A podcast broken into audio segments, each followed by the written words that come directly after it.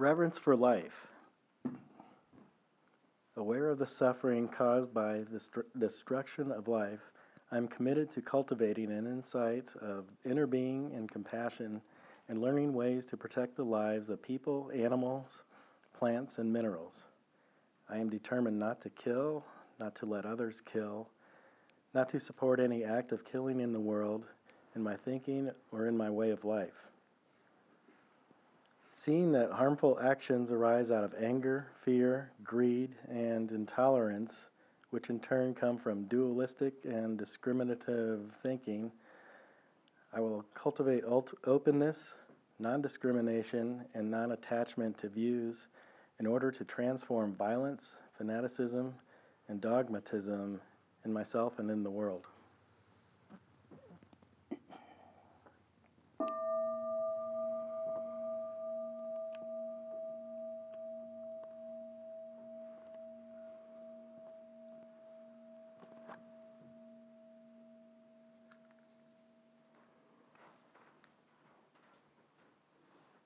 Hi, everybody. Um, got a little head cold and histamine, so I'm just gonna, my head's already cloudy, so I'm just gonna read straight from my notes here. this training also goes by the name of Right Livelihood. So I'll start off with a brief description of the path I've followed that has been more ethically influenced than from economic or even personal well being. I've had a concern with the environment since high school. My first job was at a gas station where I had my first significant moral conflict. There was a floor drain in the mechanic garage which had a grease catchment at the bottom. I was told to clean it out by dropping down a bucket with a rope, scoop the grease sludge out, and dump it down the sewer drain out at the curb. I found this unacceptable, made my case, only be, to be instructed to throw the sludge into the dumpster. I ended up abiding, seeing my argument was of no interest to the owner. This was the gateway towards my pursuits of correcting what I felt absurdly wrong. I majored in environmental engineering at Michigan State University, which was a brand new program at the time. My simple mission was to chemically improve the environment. My first job after graduating was with a consulting firm assigned to environmental site assessments and, ironically, to leaking underground storage tanks primarily at gas stations. I oversaw the cleanup of many sites in the course of just a couple of years. However, on more than one occasion, I had contaminated sites that would pass our lab results due to the nature of the contaminants and the parameters required to be analyzed. So I had to write reports attesting that they were clean. This conflicted with my pursuits, so having already had a plan to move to the mountains after working a few years, I moved on. And this is about the time A River Runs Through It came out, so it had a big influence on choosing Montana. At the time, the term environmental engineer hadn't quite reached Montana. So a part-time job washing windows turned into partnership and eventually self-employment. While in Bozeman, I also opened a vegetarian cafe slash juice bar, sharing the benefits of and well-being of this dietary approach. And I haven't been following that in the past in this festive holiday season. And so, um, I've since continued with the window cleaning because there is a certain appeal to this that goes beyond the fact that I, nor who I work for, impose any negative impact to other people or nor the environment. I found a certain Tao in window cleaning to be an actively engaged mindful meditation. Consider the sloth. Disregard the stigma of laziness and movement so slow it's almost painful to watch but the slow grace of true focus, mindfulness, and deliberate efficiency of each movement. Its path is observed with dedicated intention, recognizing all surroundings in this one moment. Up on a ladder, there's only me, a pane of glass, the ladder, and the earth supporting.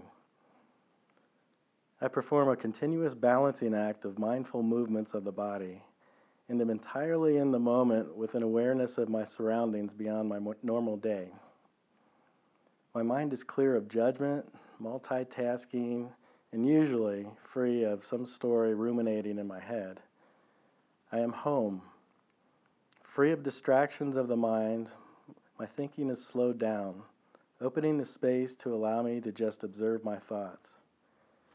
The silenced mind has opened to deeper listening and insight to the details of the surroundings in this one moment. I am here. I'm interconnected, not separate from all around me. I am the mindful sloth.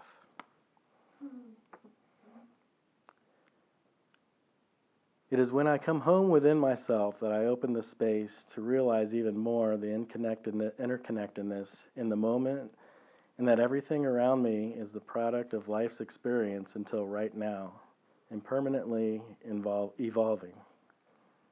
I need to slow down to take it all in, though it seems impossible to take in even an iota.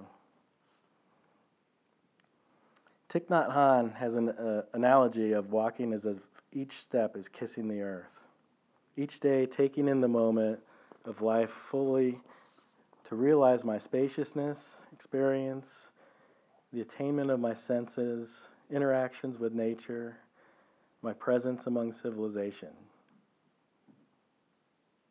There's actually a comic on the fridge I put up there that was in the newspaper of kissing the earth. Um, certain certain environments and situations can make this easier than others and can be refuge to recharge. Nature has a way of bringing me back to my true home, my true nature a hike in the woods, or paddling a river where the background noise of town that distracts the mind is left behind, replaced by the harmonies of nature. Sitting here in the Sangha, especially retreats, offer refuge. And actually, distracting noises, like the occasional phone or a motorcycle going by, uh, actually distract the noises in my mind bringing me back to mindful concentration. I also find early in the morning a wonderful time to sit, with more quiet than the background hum later in the day. The more I practice, the more I can carry my mindfulness with me wherever I go during the day. I find that the more mindful I am throughout the day, the more synchronicities I encounter.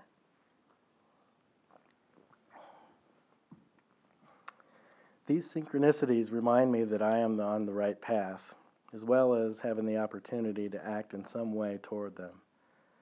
When I am not, I'm usually in a hurry and moving too fast. I'm certainly unmindful when running late, going from point A to point B, and in my mind, I'm already at point B.